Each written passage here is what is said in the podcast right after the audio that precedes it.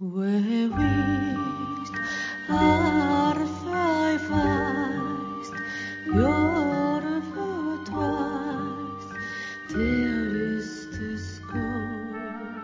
ぼ日刊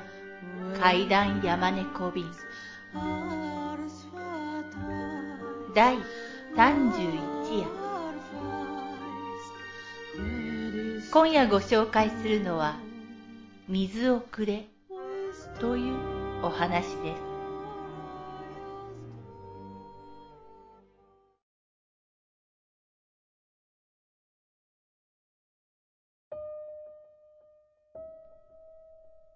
これは私がまだ小学生だった頃の話です。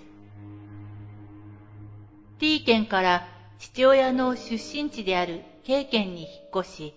仮住まいとして父親の親類の方の家を借りて住むことになりました。その家には仏壇があり、その下の方に扉がついていて、掃除するために開けると、だいぶ古い位牌や遺骨が入っていました。しかし、親類の方は誰のものかわからないと言っていました。一通り掃除が終わり、仏壇の位牌や遺骨をどうするか、親たちが親類の方と話をしていました。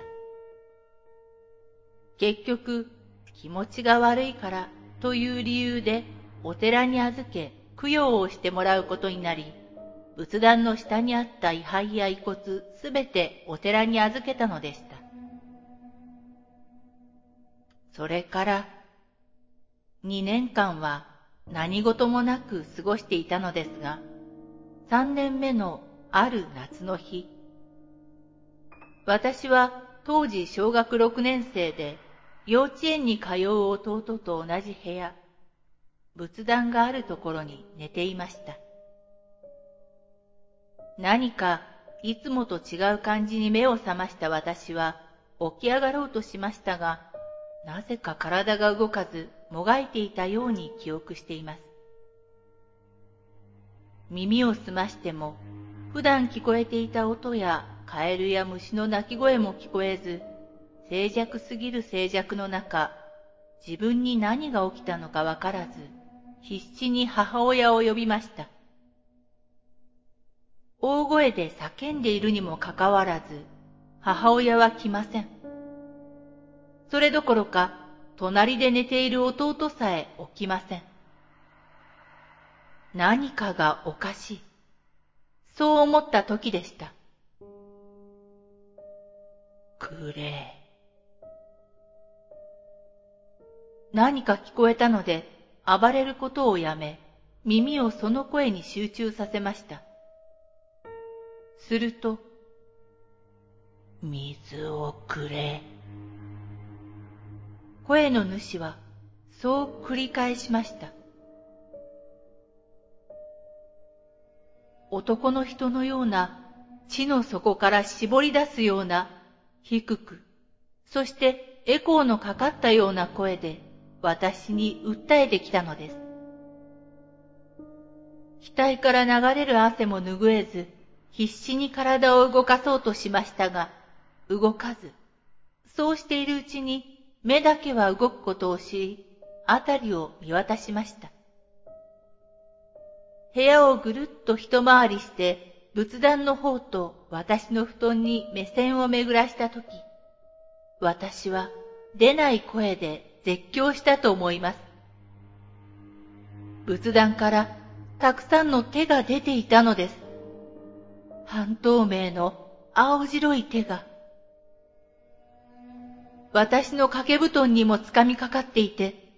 その手が顎の下あたりに迫っていました。ほとんど何が起きたのか分かっていなかったように思えますが、何をどうやったのか分かりませんが、金縛りを解いて部屋を飛び出し、両親の寝室へ飛び込んだのは確かです。必死に今あったことを震えながら話しました。しかし、両親は怖い夢を見たのだと本気にしてくれず、私はまた部屋に戻されました。布団に入り、部屋を見渡しましたが、青白い手は消えていてありませんでした。それで安心したのか、眠りにつこうとしたとき、また金縛りになり、もう泣くしかありませんでした。ごめんなさいごめんなさいと繰り返したような記憶と、お水持ってきますと何度も言ったような気がします。そこから記憶が曖昧なのですが、翌朝起きると私の机の上にはコップ一杯の水が乗っていました。母親も父親もまともに話を聞いてくれなかったので、父方の祖母に話をしに行きました。祖母には霊感があったので。そうしたら、私の顔を見た瞬間、いきなりどこかに電話をし始め、タクシーを呼んで、私を連れて、あるお寺に行きました。お寺に着くと、住職さんが門の前に立っていて、私がタクシーから降りると、私の首に数珠をかけながら、よく頑張ったね、と言われました。私は何のことかわからず、祖母を見ると、何か住職さんと話をした後、本堂へ招かれ、そこでお経をあげてもらいました。その間、苦しくて苦しくて、汗が全身から出て意識が朦朧としました。お経が終盤になった頃、バーンと音がして、私の首にかけてあった数珠が弾け飛びました。それでもお経は続けられ、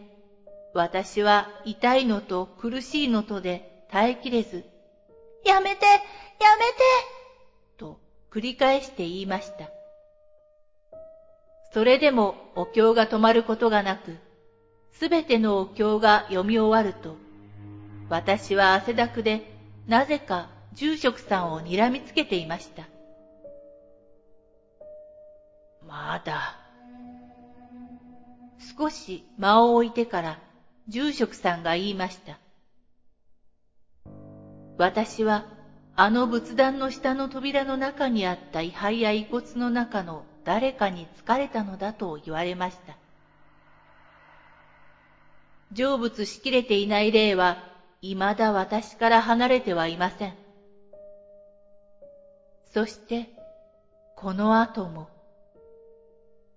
普通の人には見えないものが見え、聞こえないものが聞こえるようになってしまいました。ただ、守りが強いらしく、発狂することはありませんでしたが、この力は年を重ねるごとに強くなり、現在進行形です。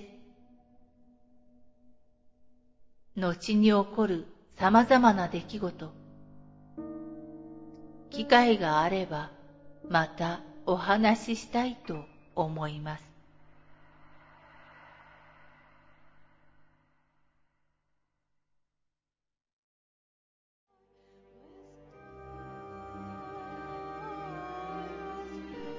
今夜のお話、いかがだったでしょうか？ほぼ日刊